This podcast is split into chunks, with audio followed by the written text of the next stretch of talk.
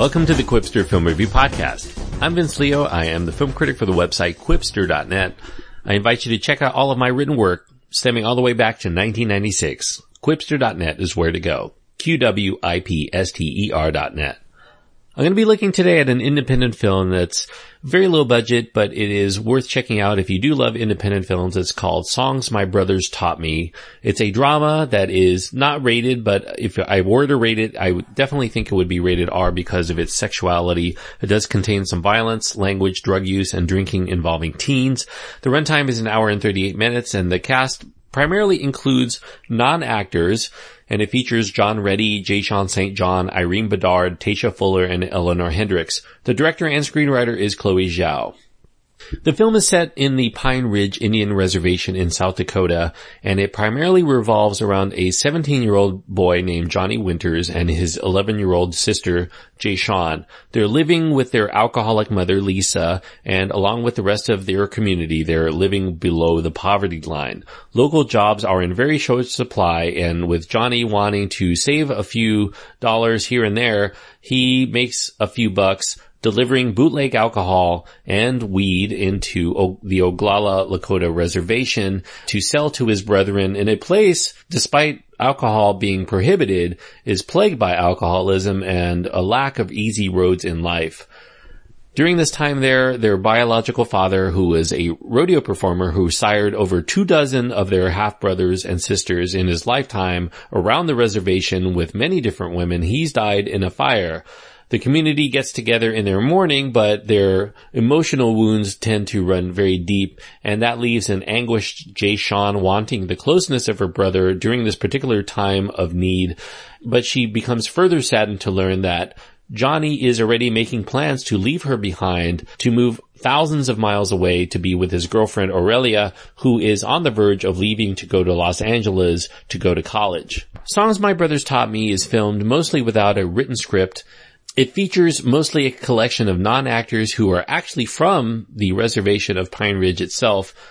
This film is written and directed by a Chinese-born first-time writer-director, Chloe Zhao. She went to the reservation and filmed over a hundred hours of footage in and around the locale featuring many different characters and honed it and honed it and honed it, all those hundreds of hours of footage down and filled it with as much of the authentic local flavor as possible to flesh out the burgeoning narrative that she narrowed down to feature mostly Johnny and Jashaun. When you think about making a cross-cultural film, especially as an outsider, that's always a very tricky proposition. It can be very easy to misrepresent the culture that's depicted there as an outsider. Indeed, if you look at Hollywood over the many years, their depiction has often been criticized in their showing of Native Americans either on one extreme, especially early, in the early days of Hollywood as savages or on the other extreme in more recent times, especially as people who are full of eternal wisdom and spirituality. Certainly, Songs My Brothers Taught Me avoids both of those stereotypes, and it does give us a very rare look at an American community that's often not represented very accurately in films of any sort, especially set in the modern day. Now, whether this film captures the Oglala Lakota accurately, perhaps only those within the tribe can truly say, but from my own outsider's perspective, speaking as a viewer, it feels like there's a lot of reality that's been captured for the camera here, even if the characters are fictitious and their situations concocted for the purpose of their stories, it feels like a lot of what we're seeing is born from reality. Now, Zhao, for the purpose of the story, is helped greatly by her cast of actors. She, many of the situations that are within this film are drawn upon their real lives, real anecdotal material that she ends up using here. And that brings out the authentic qualities of their stories for this filmmaker whose knowledge of Pine Ridge had been very scant before she started to roll film there.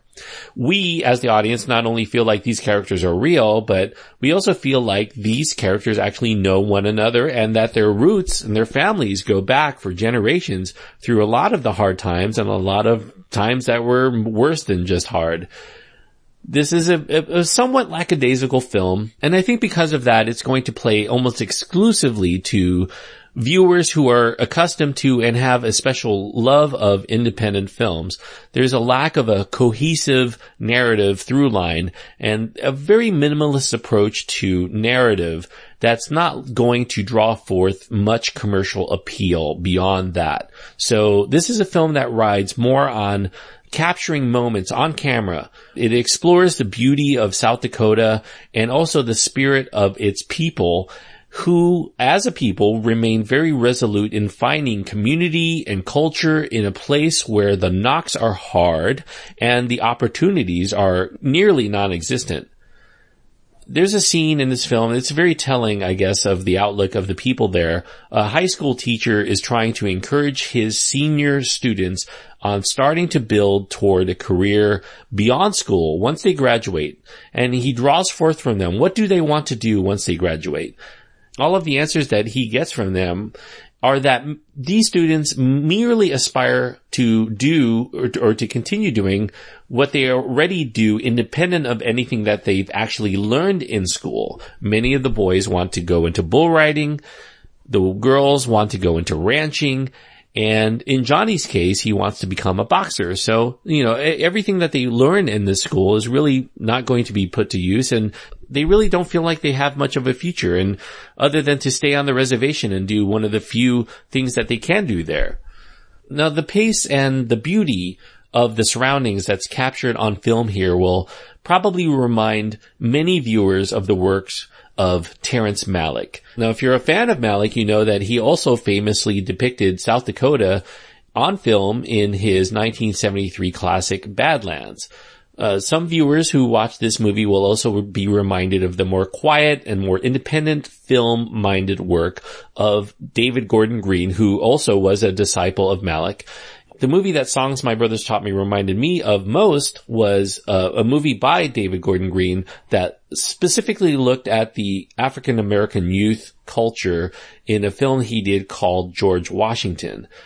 Now, where the aesthetically alluring Songs My Brothers Taught Me differentiates itself from those films and those filmmakers and succeeds in being something of its own material is in the capturing of the sense of truth for the subject of these Native Americans on this reservation. We buy the story of Johnny and Jashaun as being wholly unique to them, and we become genuinely interested in what happens to them. By the end of the film, we come to feel like we truly know them as people, and we know their friends, and we know their families, we know their interactions, we know their neighbors, we know their lives, and that's what makes, I think, Songs My Brothers Taught Me very compelling in the end despite the slowness of the material. Now what it lacks in script, it does make up for by letting those pictures that it captures tell the thousands of words necessary to ultimately relate this lyrical story about a time, about a place, about a people, about a home. It's an understated film full of subtle touches and very challenging themes, but I think that those who listen closely will hear those songs as depicted in the title. I'm giving Songs My Brothers Taught Me three stars out of four, and three stars on my scale means that it is a film that I would recommend, but to a very limited selection of people. If you love independent films, if you love character studies and character pieces, films that run on mood and thought and feeling more than on story and on plot, uh, especially for those people who are fans of as I mentioned, Terrence Malick and David Gordon Green when he decides that he wants to do a more introspective film. I, would also extend this if you're interested in the lives and the depictions of Native Americans on film, then I think that this movie will also hold a lot of interest for you as well. Three stars out of four for songs my brothers taught me. I definitely think that this is a movie you should probably give a chance to if you do, do love those independent movies. If you do see this, I hope that you'll reach out and let me know what you thought of the film too. You can find my contact information at my webpage, qwipster.net. Q-W-I-P-S-T-E-R.net is where to go. While you're there, you can also click the link to go to my Twitter feed and my Facebook page and I'll send out reminders anytime I post a new review. Also, make sure that you check out some of my written work while you're there because uh, there's a lot of stuff to choose from, from classic films to foreign m- movies to all of the latest blockbusters as well. Qwipster.net, Q-W-I-P-S-T-E-R.net is where to go. Thanks everyone for listening, and until next time, I hope that you enjoy your time anytime you go to the movies.